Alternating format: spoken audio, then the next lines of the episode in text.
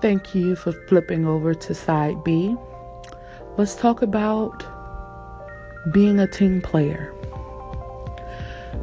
I know sometimes we like to stay in our little bubble in our office, just work on the things that we need to work on, focus on the skills that we have, and just go home and be with our family.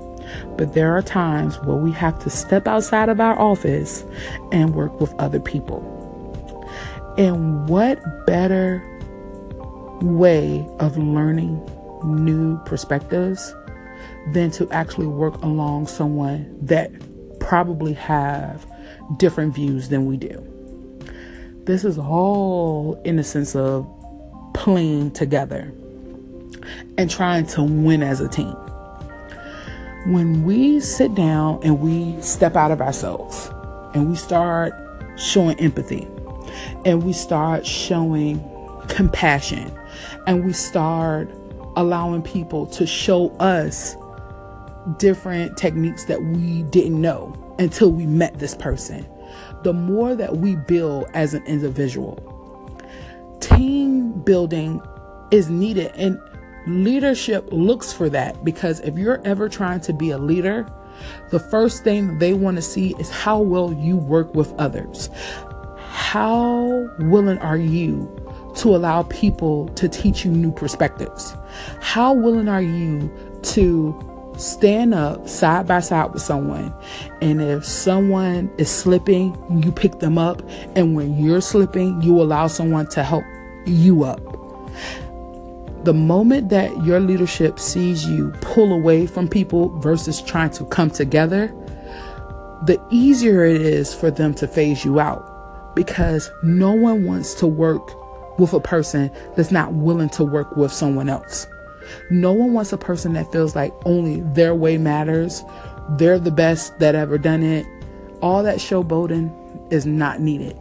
Even the best basketball player needs the other teammates, the other players, in order to be a well oiled team. And you can score the most points out of anybody on that team. You still need that team in order to pass you the ball, in order to make sure that no one is coming up trying to steal the ball from you. When you miss a shot, they're there to help rebound the shot. You need a team. Likewise, in any other industry, you are not going to always make the shot 100% of the time.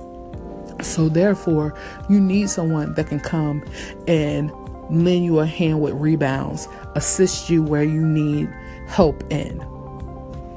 And when you get injured, is willing to step up for you and still help the team win. Stop thinking that only you and you alone need a win. Everyone wants the same win. Everyone wants to be able to shine. So why not do it together versus trying to stab each other in the back just to make it happen? Because if you're trying to be a leader and you don't like working with people, it's safe to say you're not going to be a leader. Because now you don't want to work with two people on a project you're definitely not going to want to work with a team of 30. So, hey, I'm just saying, you want to see yourself grow in your organization, the first step is being able to stand side by side with a, a person, take accountability where they ask you to take accountability for, being able to show them things, and then being able to learn from that person. So, Take all of this into consideration. The next time you decide to shut your door, walk out of that door and, you know, start talking to people. Start seeing if people need help.